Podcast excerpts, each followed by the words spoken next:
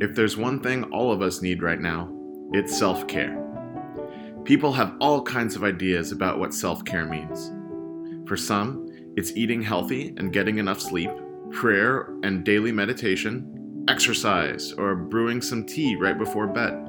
In fact, almost any activity we can think of can be considered self care. Paradoxically, though, a lot of people find themselves more anxious after engaging in what are touted as self care activities, finding there's still just as much to do once their care session is done.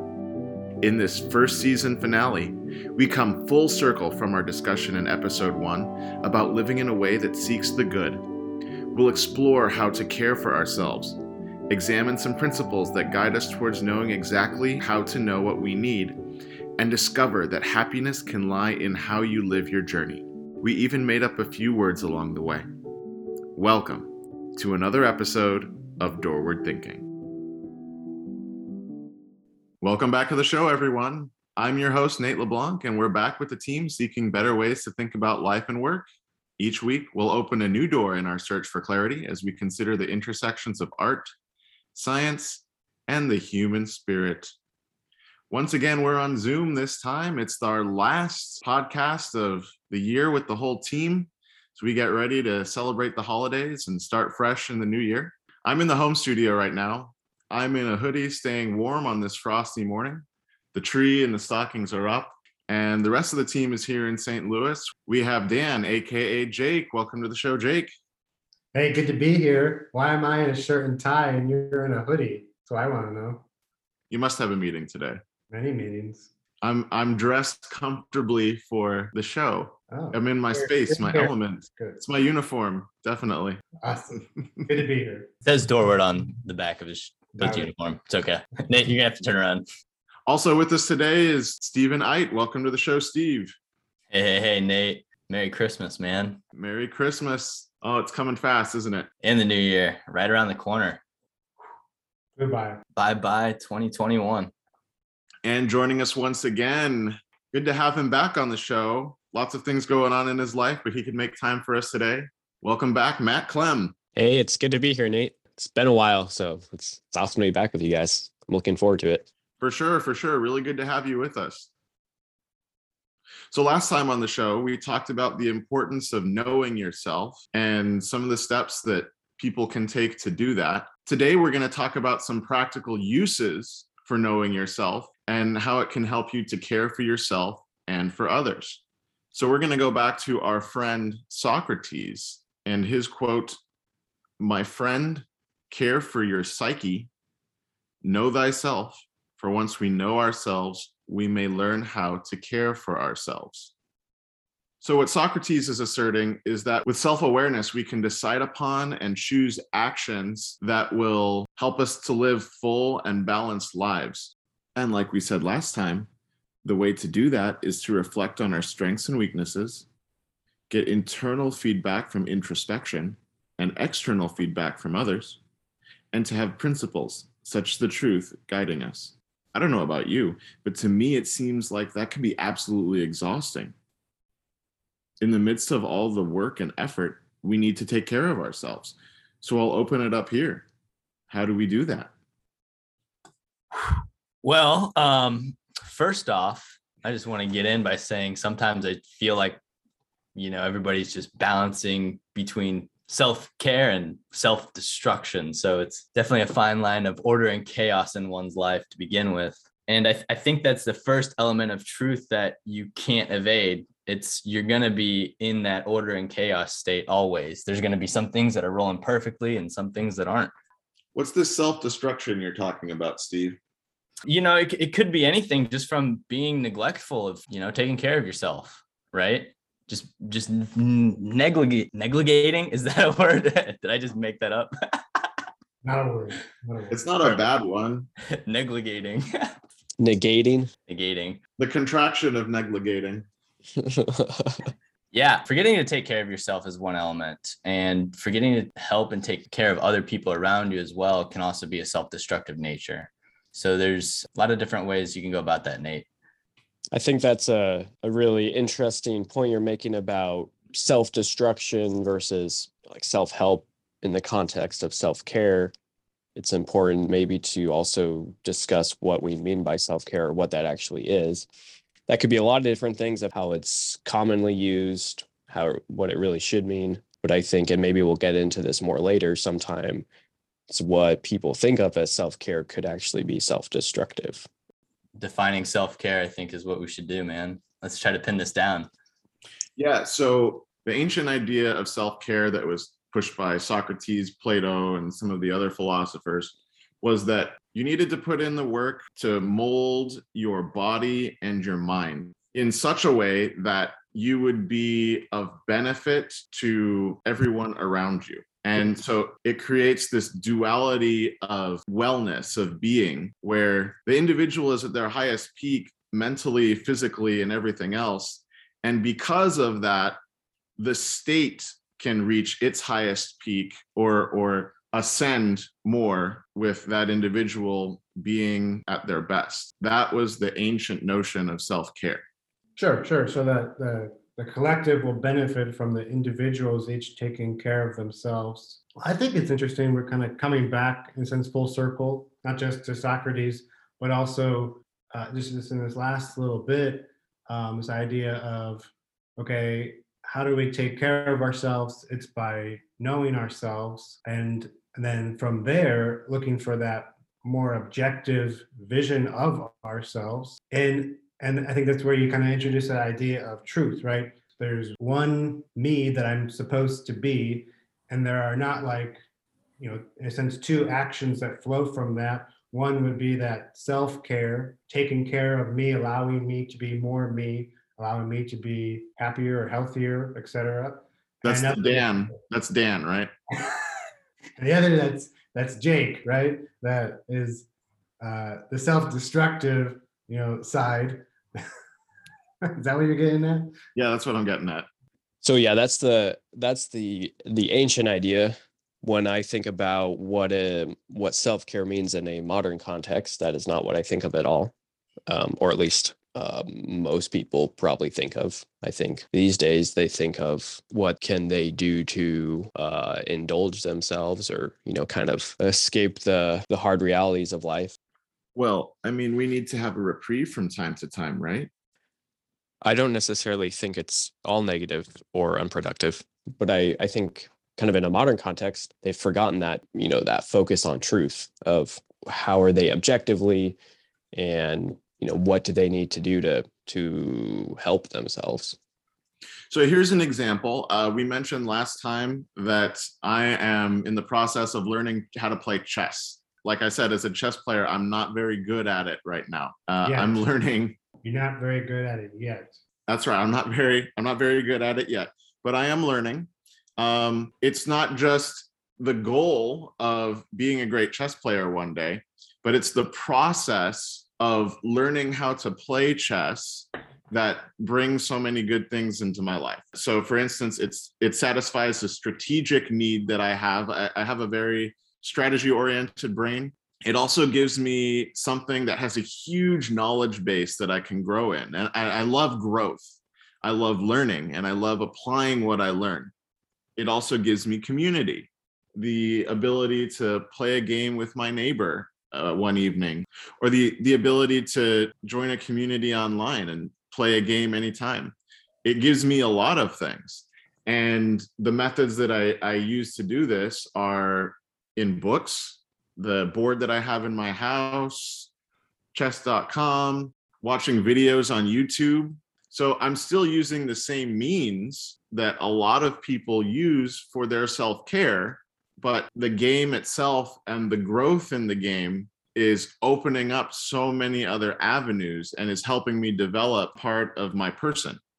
Yeah, I was just gonna say that that that you know that's taking multiple aspects. That's taking care of yourself in multiple ways, like not just like personal desires of improving at chess, but you know also your family, friends, and relationships that you're building around there. Uh, another important point you made there was that you're taking an action for a specific end, not for the action of itself, right? And I think sometimes people think like I'm going to do this self-care routine or this self-care thing because like that action by itself it equals self-care when really it should be what am i trying to achieve by this if taking that time for yourself for for whatever thing you're doing is it just about self-care for the sake of self-care or is there some some aspect you're addressing I don't know if people really think like that. I think we associate certain activities, you know, yoga or whatever, right? like, you know, people associate self care with certain activities precisely because they already have a connection in their mind, maybe the, the benefit that's going to come from that. I, I do think that there is there is like that danger of sort of slipping into a little bit of like a comfort seeking or complacency, or like you said, we're saying at the beginning, sort of like a I'm looking for the escape of my day-to-day hardships as opposed to this this idea of of in a sense looking for that personal growth is just sort of like this you know placebo band-aid kind of thing I think it's really easy to get caught up in everything that is being promoted, whether it's in social media or different advertisements on ways to take care of yourself. A recent article on healthline.com says that a lot of doctors and therapists are seeing their patients come in with the perspective of self care, having a checklist. I need to do this exercise. I need to go on a walk to clear my thoughts. I need to have that relaxing time doing whatever, taking a bath, having a massage, etc. They're finding that a lot of people are experiencing anxiety trying to cross everything off of the checklist. So, whereas that time to relax, that massage, it could be good and there's a real benefit to being relaxed and coming back refreshed. If the mindset is that I have to do this thing in the midst of everything else, it just becomes something else to add to your day and your routine. it becomes self-destructive by which you know carrying out this checklist of supposedly you know good activities or not supposedly but, but things that could be helpful but in a sense with the wrong mindset uh, those activities even become self-destructive Yeah, and I think there's a an element of prudence in all of this because something in one circumstance or for a certain duration might be useful, but in a different circumstance or a, a different duration might be self-destructive. Uh, say you like to play video games, that's a way that you can kind of clear your head, not think about things, just relax. In certain amounts, that can actually probably be pretty helpful. But if that's just a way that you escape some challenges in your life you're not making any long-term progress you know ultimately that's probably more destructive than helpful in the long run right Yeah. Um, you know, really looking at this, there's definitely a balance when it comes to self-care in all areas of your life. You're not always focused on every single one at the same time. So while you're focused on one, one may be falling behind, but you know, that's not necessarily a bad thing um, because you got to take care of something else and push that ball forward. So it's a lot of it is paying respect to the whole of yourself and realizing that like you are your personal responsibility. Kind of what i'm getting from everybody i kind of get this definition such that i am my responsibility and i will give glory to myself such that improvements i make in all areas of my life are reflected improvements in those lives around us. And i think that's kind of a good jumping off point for defining self-care How do you define the word glory? um, so respect, essentially kind of a celebration, an amalgamation of words, right? So really taking the person as a whole, right? That that was that last aspect I think I was looking for in our conversation. I was like, boom, that hit me. Like, so giving glory to, you know, your body, your life, your family, your friends. You're saying taking actions that embrace the fullness and the goodness of your person? Mhm. Is that what you mean? Yep, the wholeness of the human. and what was the last part you were saying about it being reflected in others Yeah, so like those improvements are reflected in those lives around us. So like, you know, we improve something that elevates everybody else around us. I think that's a good point. I think it that kind of helps to reconcile this idea of self-care being focused on yourself versus you should be other focused. And in order to give of yourself to others, there needs to be something to give, right? Yeah, and I think it ties in really nicely. Jake, you alluded to it earlier, but the Socrates quote from episode one he says we're searching for the good, and the good is that thing at which all things aim. So the link that I'm making is taking care of ourselves in a way that benefits everyone is a good thing and it needs to be undertaken. Yeah. For sure, for sure. I'm glad you brought the actual quote back in here, Nate. It, it definitely highlights the fact that when we are seeking the good for ourselves, you know, giving respect to where respect is due, even our own person, that it is aimed at some larger good, whether that's the common good of our society, right? As, as Matt was just pointing to.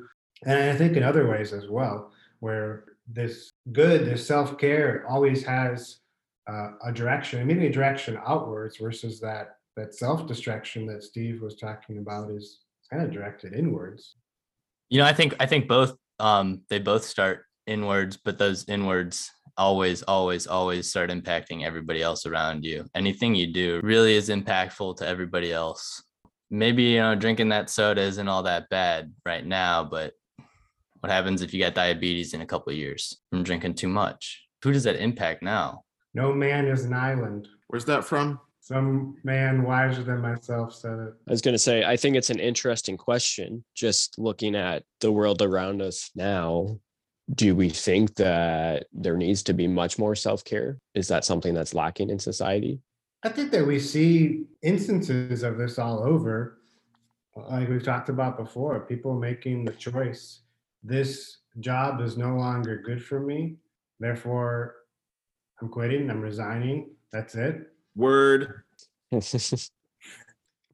think in other ways, there are some disturbing trends where people are perhaps seeking themselves in ways that are more destructive, even though they're looking for some good in those actions.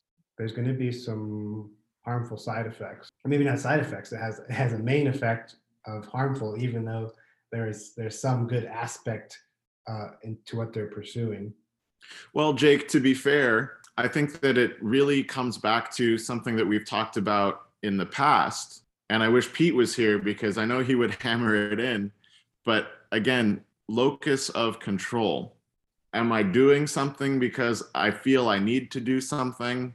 Whether that is to experience what other people are experiencing, to fit in, to hope that the things on the checklist are really going to make a difference in my life? Or am I taking the onus on myself to dig deep and say, this is what I need? And this is how getting that thing, achieving that thing, doing that thing is then going to help the others around me. That's what I was going to kind of ask before. Like, so you're able to step back and realize that chess is a good self care activity for you because you know some things about yourself. And then, even from there, just like maybe experiencing the first time that you played chess and you thought, oh, like you saw that that met some needs. That here is is something I can see the effects from it, and you can deduce back that here was an activity of self care I should do more of this. I need more of this in my life. And they start looking for ways to make that to happen. Exactly. And like I said earlier, I, c- I can do the same kinds of activities that would be self destructful to someone else. It's all about how it's oriented, right?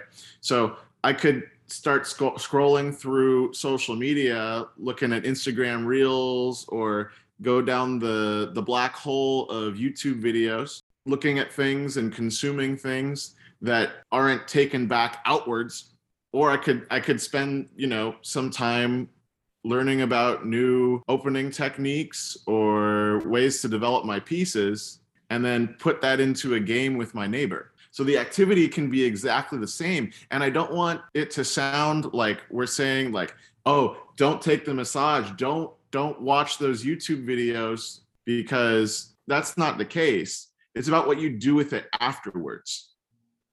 Yeah, I, I think there's something important that you're um, hitting on here.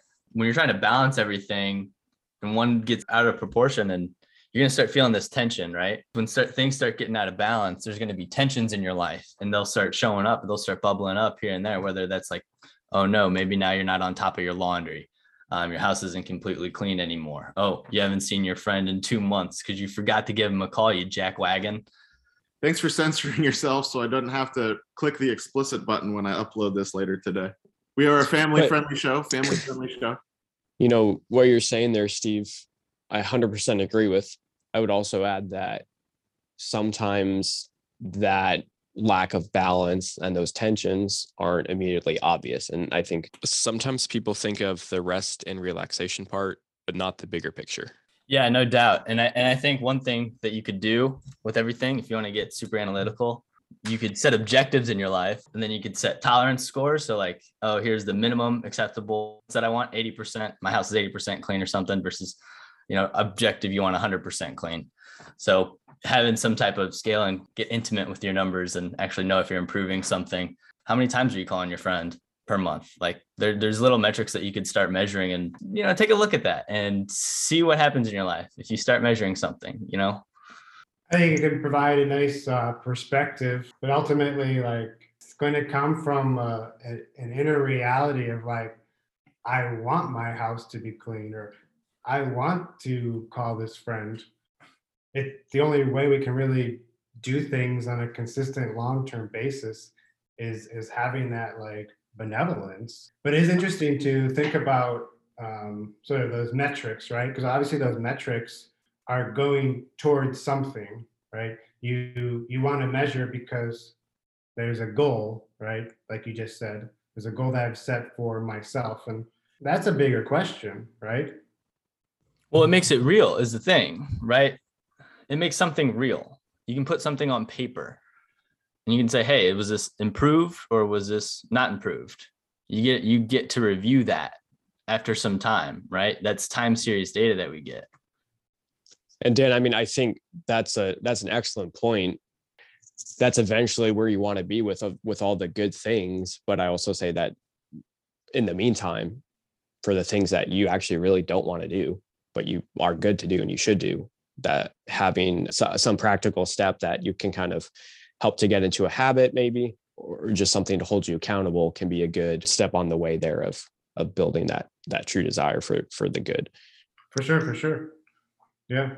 And is that something that we just need to do on our own or can we put little things in our life as reminders? For instance my mother about a month ago she sent a little package and in it was just a note saying yeah like hey thinking about you love you and that was you know very warm and very precious but she also sent a dish towel that said don't forget to call your mother um, which is great because we're three guys Settle. we're three guys who are really busy doing things all over the place and that dish towel sits on our little oven like handle to pull it open and that serves as a visible reminder. Call your mom. Your mom loves you. That's awesome. I hope you took the hint nate. I think definitely these reminders are good and helpful. I think uh, it's peter drucker who says that one of the best things you can do and he's he's like a business management expert from about two decades ago but i think a lot of what he says still applies and he talks about the benefit making those goals and then reviewing them. I think that's why we do the daily scrum, why we talk about okay, what did I want to do? What have I done? And then, you know, that he says, and he points to some interesting examples throughout history in his book about how that propels tremendous growth, has compounding effects in someone's life sitting down and yeah like making making goals establishing metrics um, just taking some time to plan can really help also to bring some balance there. Looking backwards you can see how what kind of balance you're able to maintain. Maybe you can see that if say you know if you're tracking metrics like you were able to to do really well in these areas but then you can see the the consequence of doing poorly in other areas and you know using it to look forward and, and kind of you know seeing maybe how you how you can adjust things. Um, i i don't want to give the idea that i think you know you really need to just reduce your every moment of your life to to scheduled out effort and and being super analytical. I think that would be exhausting but um, well that's what our friend Gide would say. Are you telling me to schedule unscheduled events in my calendar. Is that is that I need to take up? no, that's what I'm saying. You shouldn't do. but I, I I think it's undeniable that there are high returns for not just flying by the seat of your pants and not just solely depending upon uh, what you think in the moment is the best the best way to use your time and you know putting putting that in you know the the current the current period in context with with your goals and, and kind of where you're trying to get to i think that's how you make long-term progress versus short-term progress Yeah, I think I think what you and Dan just hit on there is really good, and I just want to give the definition to everybody. It's called compound interest, and it is the interest on a loan or deposit calculated based on both the initial principal and the accumulated interest from previous periods. So if you think about day in day out, think about those as your periods. What are you putting in every day? What are you depositing? right and and then you know as you as you you know maybe for a specific example about if you're trying to build a skill or or or work on a project or you know as you go on then the subsequent periods of time you're making even more progress right and and you're even be more effective um, with that same amount of time because of that compounding effect No, Yeah. it's totally true. Yeah. Totally true. What I'm seeing is when I'm doing some daily drills, like, you know, I'll set my work aside for a little bit, uh, take a little bit of break, and go on to the daily puzzle. And what I'm seeing is that I'm able to morph several lessons into one board and come up with moves two or three or four moves ahead of time thinking about what's going to happen i couldn't do that when i started about a month ago but now i'm able to I'm not sure you're working. Are you? Do you work or do you just sit in your PJs in the morning? I sit in my PJs, play chess, and record podcasts. That's Put that in the podcast. I just had to rest. Well, it's interesting you you uh, bring up that point, Gabe, in a funny way. I was thinking about our discussion of you know work life harmony, right? So, are we starting to even put self care in the work category and work on the other side? And I think that would be a mistake. What if we examine here for a second some of the self care aspects that actually come from our work? Super interesting to see how that even like unfolds in my own life you know, I identify I should be a more magnanimous person. And then every day in my work, I am given invitations to grow in magnanimity. And so, how awesome is that?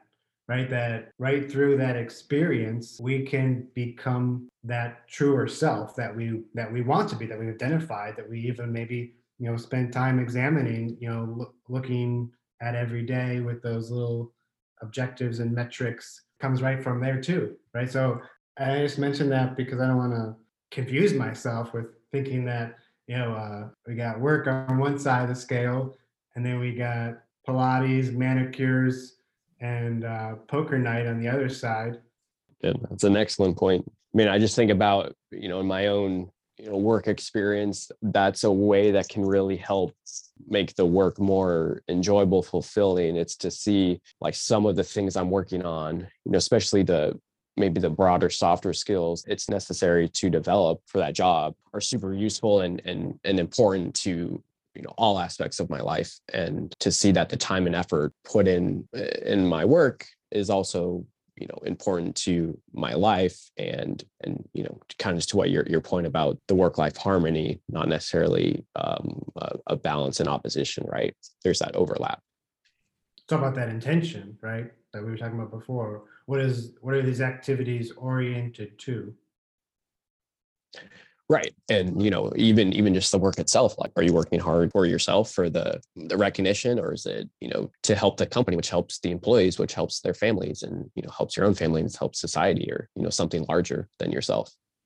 So the Japanese have a concept that kind of wraps in everything that we've been talking about together.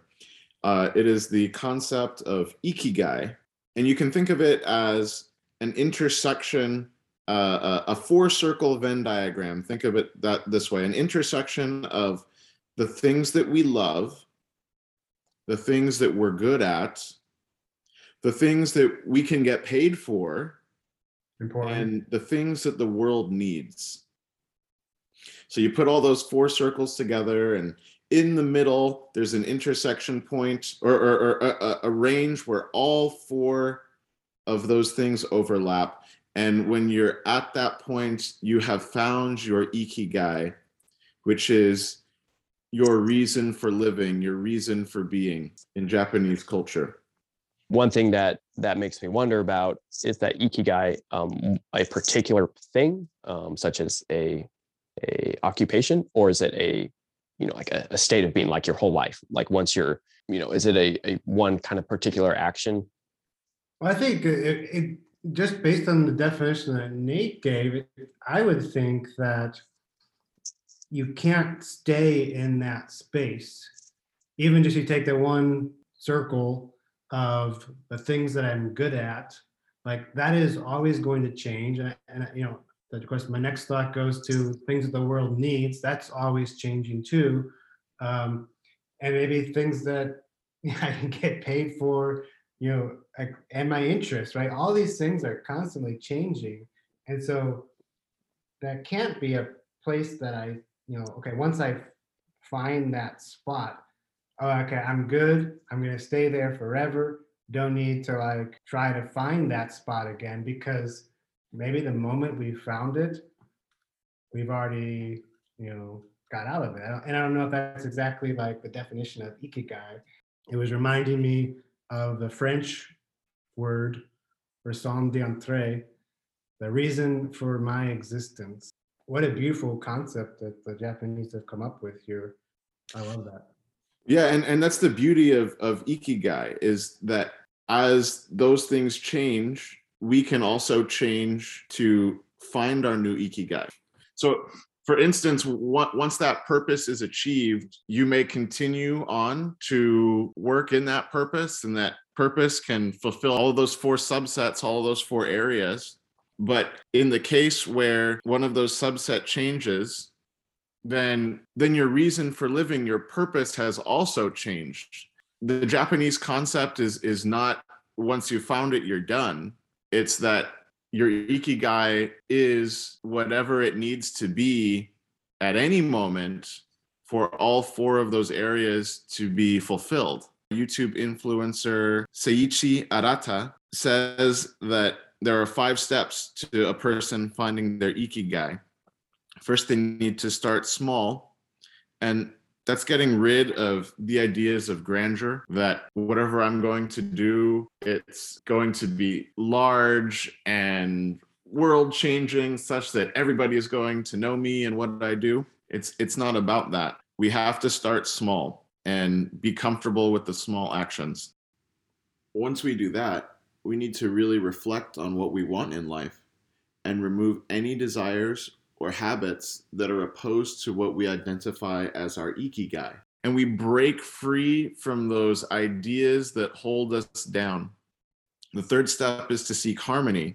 Like we've talked about before, living in a way where everything fits together, where, like Steve mentioned, we're not doing anything that's going to cause that tension. We keep things in their proper place for the proper time the people that are going to help us grow, have those relationships that are wholesome and that give us life. The fourth step is to find joy in the little things. He says that we need to get away from the notion of conditioning our happiness to the fulfillment of great goals. Because if we're always striving for a goal and we think, once I have that goal, I will be happy, we quickly look for another goal and we live our lives in an almost constant state of unenjoyment. And the fifth thing, he says, to be present in the here and now, to enjoy the journey, something that Steve mentions all the time. So, really, the, this mindset of Ikigai is in freeing ourselves from the things that are keeping us from our true self that help us get up in the morning, to know that whatever we do is going to make a difference and fulfill my person. So, in a sense, I think everyone is indirectly going and aiming for ikigai. It feels like, you know, when we dive into this concept, it feels like that's what most people are always kind of trying to achieve indirectly, whether we've known it or not. There's a lot of truth to having a balance there and achieving kind of that satisfaction, delight, and fulfillment, excitement, and comfortability that like life has to offer. So yeah, I, I really like that, Nate. I think it's it's interesting the one uh the one of those circles of what the world needs, you know, and that's kind of the part that connects doing what you're good at and what you're, you know, what you're paid for and what you love is more inward self-focused and but then connecting that to the world. But I would also say when I think of the word world, I think of like the actual world and it's probably important to think smaller first. And I think that was one of the rules, but Rule of- number one. yeah, of what you know, where you can make a, a impact and locally, you know, within your your relationships first, uh, maybe the the your local community, your region. I think that's really important to keep in mind. I think initially, yeah, is a good step. Um, you know, when you're focusing on the small things. I don't I don't like that when you you start thinking bigger because you got to start expanding that circle, right? So it's- But yeah, initially, I think initially it's a green light for sure. I think we should make a distinction between things could be, you know, close to you that are big. You know, there is like kind of maybe a geographical idea of of further out, you know, more people that's bigger. But obviously, in, in a lot of ways, the the people and things that are closest to you are are maybe the should be the biggest things. Yeah, sometimes we call things big that really aren't big. And what's coming to mind right now is like, you know, when you get home from mat work and you smile at Damien, like that is the biggest thing in your world that you can do. Right. Oh yeah. I know And- you do that. And so like this idea of like, well, you know, quote unquote, starting small, right? Like that potentially even like uh, extraordinary heroism depending on the day that you had. oh yeah, no, for sure. I guess you could say sometimes the small things are the big things.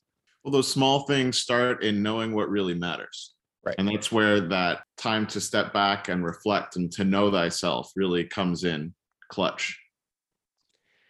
Right. And in some ways, the you know, there's this difference between the the size of the importance and the size of the effort. And it's amazing some of those when you have big importance, small effort, like smiling at uh, my son, right? Like super small effort, but that's big impact. Or extreme effort.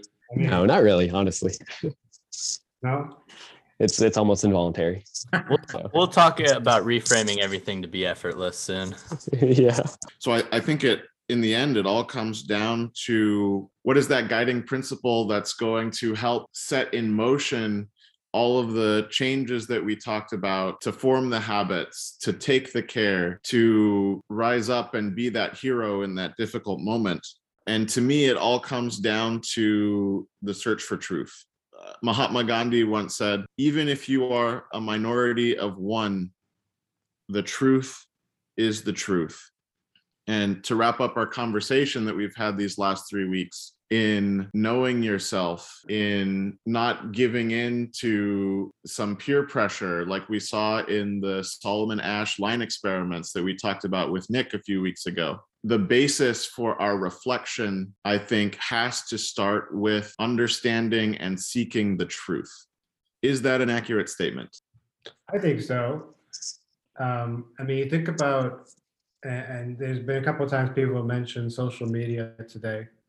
And where my mind goes to sometimes uh, when you hear about social media is the extreme lie that people are living in those environments, pretending to be somebody they're not, to impress people that they don't like, you know, whatever the whatever the expression is, right? I think there's reason for that, right? Um, but they, you know, end up pursuing a self that is not theirs. So, in contrast to like living out this lie, of course, we have to run the other direction and find out this huge question. You know, where does the truth lie? Not trying to do a play on words there. You know, where is the truth? yeah. The perfect note to end it on. Where does the truth lie? I know I mentioned it several times, but Steve, that sounds a lot like what you were talking about earlier that in living or portraying somebody that we're not, that's when the tension creeps in. Yeah. Yeah. Once you start living in accordance with who you are, things become a lot easier. And that that, you know, essentially becomes effortless in your life. So things aren't as much of a barrier. When you start acting in accordance with truth to who you are, things really do start falling into place. And I think that's happiness at the end of the day, where we have this subconscious reality inside that we could call like, I like the way I'm living. What's happiness if it's not that? It's the harmony. It's the harmony. Is that something that we only experience when we've gotten to that final point, their achievement? Or can there be harmony when we're on the journey? Ikigai would say that that purpose is experienced on the journey. Yeah, it has to be. It that absolutely has to be because you're right. You have an end destination in mind, and that's what you are working towards and progressing towards. And so, as the things are falling into place, you should be experiencing the joy of that as they're coming together. That's really what stood out to me when you're going through the five rules of Ikigai is this reminder that it's not about outcomes, it's about the mindset, it's about the journey. And, and I think to sum up what kind of the question you're asking, yeah, like when we are in that moment, right, kind of in that harmony of ikigai, there's happiness there. There's definitely happiness there. I think one important thing is that like that's not tied specifically to outcomes, right? Because you don't know what those outcomes necessarily mean in the grand scheme of your life. So that's that's one important thing that you said there. Just want to make sure everybody hears that again. So if that's the case, then even in the midst of struggle, where there are some challenges going on, as long as we're living in a way that's true to ourselves, we can be happy. Boom. That's it, man. That's what it's all about. 100%. That's that's game changing then.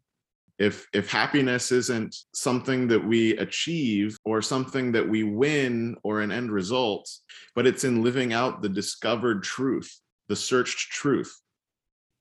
Game changer. Dude, I think that hits hard. I think that hits hard. I think a lot of people need that.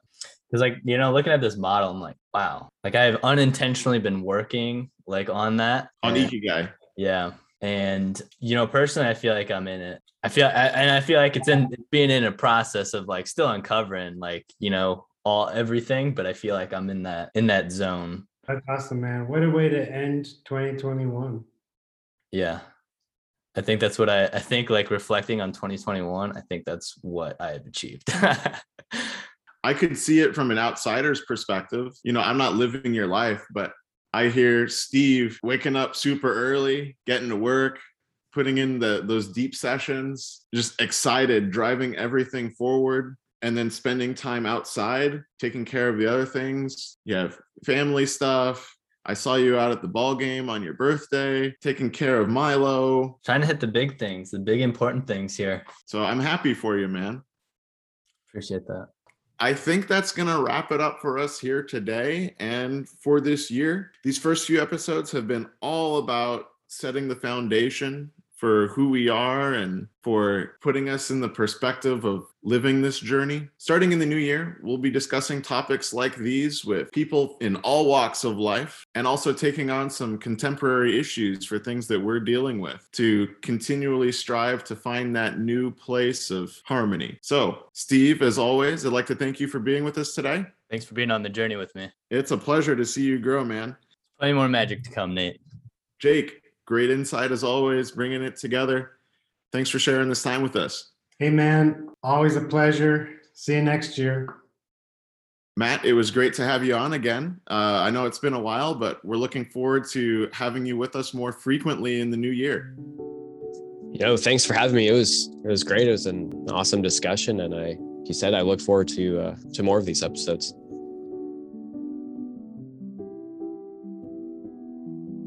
Well, that's all, folks. Season one is a wrap. As a team, we've learned a lot about ourselves and podcasting and are excited to be taking big strides in season two. Join us for the premiere on Tuesday, January 4th, as we start building on this season one foundation and take big strides in the great conversation. We're looking forward to new ways of engaging with you, our listeners, and are interested in your thoughts on this great adventure of life. If you're interested in appearing as a guest on the show, email us at podcast at doorward.com and I'll be reaching out to you personally for a conversation. If you or someone you know is interested in Doorward, please visit or recommend doorward.com and check us out on LinkedIn, Facebook, Twitter, and Instagram. Till next time, I'm your host, Nate LeBlanc, reminding everyone to seek care in the ways we really need so we can finally get back to living.